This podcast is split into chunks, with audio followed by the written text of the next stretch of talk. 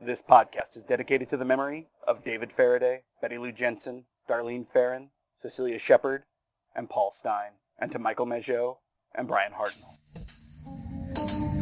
This is Zodiac speaking. A Classic 10.10 podcast.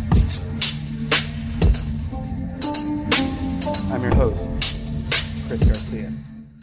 David Fincher's Zodiac is easily the finest film of the 21st century.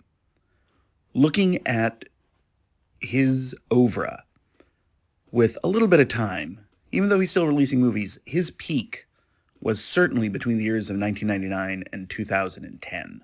I know that scratches The Social Network and a few others, but stick with me, trust me. Zodiac is a story that should not be filmable, period. It is completely open-ended. There is no question that anything presented about the Zodiac as fact isn't fact. It is at best widely held opinion.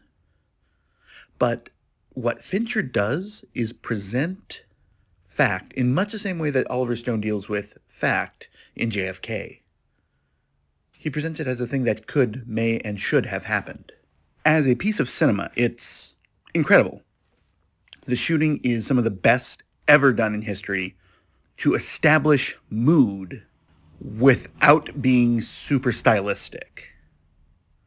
It is fairly stylistic still, but what it does instead of doing something like, say, an expressionistic view from the cabinet of Dr. Caligari, or where lighting is very much focused away from particular parts of action, here it is a recreation of a time and space with this sort of mood lighting done. The editing helps that as well, because I think they desaturated some of the scenes. Of course, as a document of Zodiac, we can't rely on it as history. It hews very close to Graysmith's book. So in many ways, your look of it as a sort of historical document will depend on your view of Graysmith. I, of course, have a better view of Graysmith than a lot of folk. But I think there's a good reason that if you were going to film something, it had to be Graysmith. That had to be the basis for it because of the richness of his thought process. Even if you don't agree with his outcome of his thinking, you cannot deny that there is a path. And it's a path through the wilderness. And that's where everything comes together or falls apart. We are presented this story of Arthur Lee Allen through the lens of what Graysmith and to a degree Toschi and others, went through to get to the point where they knew it was Allen. That's a difficult path for a lot of people to walk.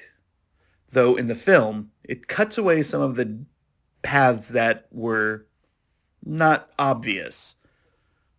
But what's interesting is how Allen was played. And if you look at it, his performance is very, very staid that is a role that easily he could have tried to play it as I'm much smarter than everybody, but he didn't. He played it like he was just a guy caught up in a thing.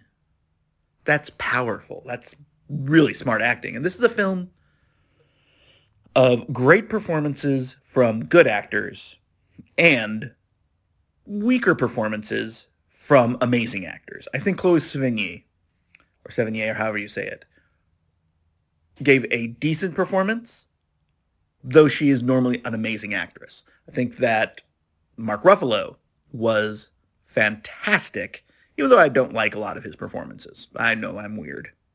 Donal Logue, of course, a genius, and was very fun. He wasn't given much to do. Because it's Jake Gyllenhaal who gets to carry the film artistically. And brilliantly, by the way. He hits the notes. And in many ways, if you look at his performance in Donnie Darko and here, there's a lot of crossover. You see him playing notes in in the script in both that are interesting choices because they deaden an activity as he is presenting it. And there's no scene where this is more obvious than when he and Mark Ruffalo are in the, the coffee shop, which I think is supposed to be Ole's, but I can't be 100% sure. And it just, the way that Ruffalo gives his, his information and then you see it processed. That's a very, very difficult thing to play. It's really such a strong, strong performance. Perhaps the most important scene in the entire film. And it's a film of amazing scenes. There's a scene between Graysmith and uh, and the woman played by I think it's Clea. Oh, I can never remember her name.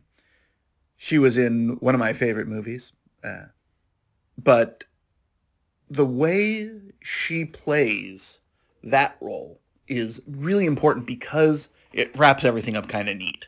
But that's not the real scene I'm thinking of. I'm thinking of the murder at Lake Berryessa.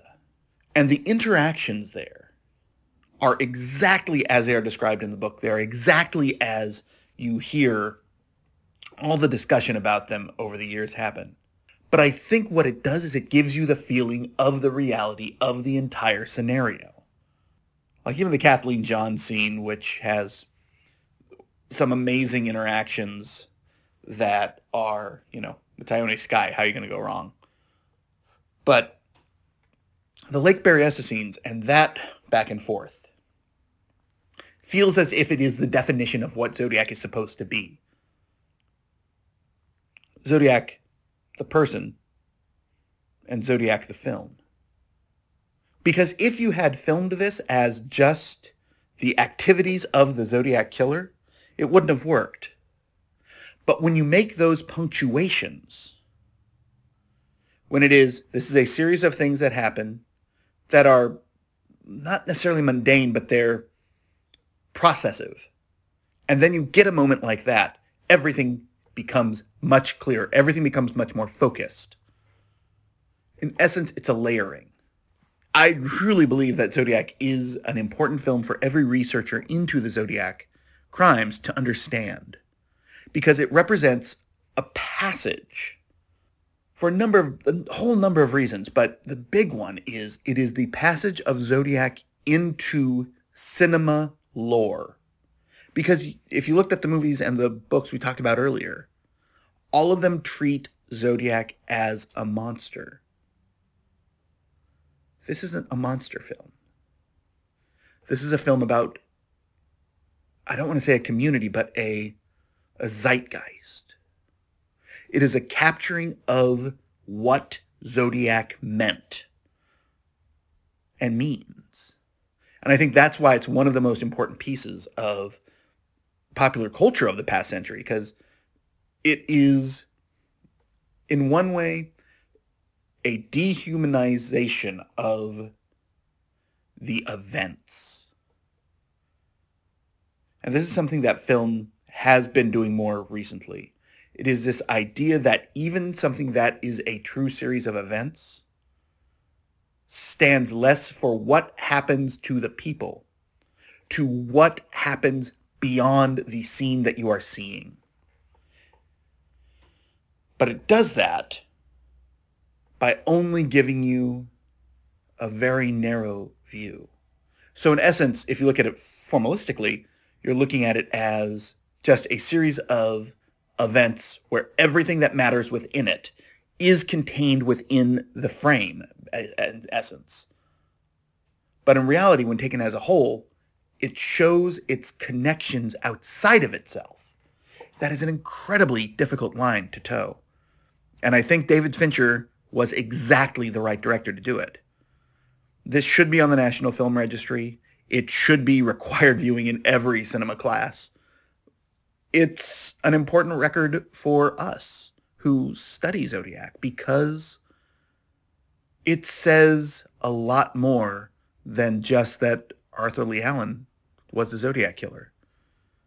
It says what Zodiac meant to the Bay Area.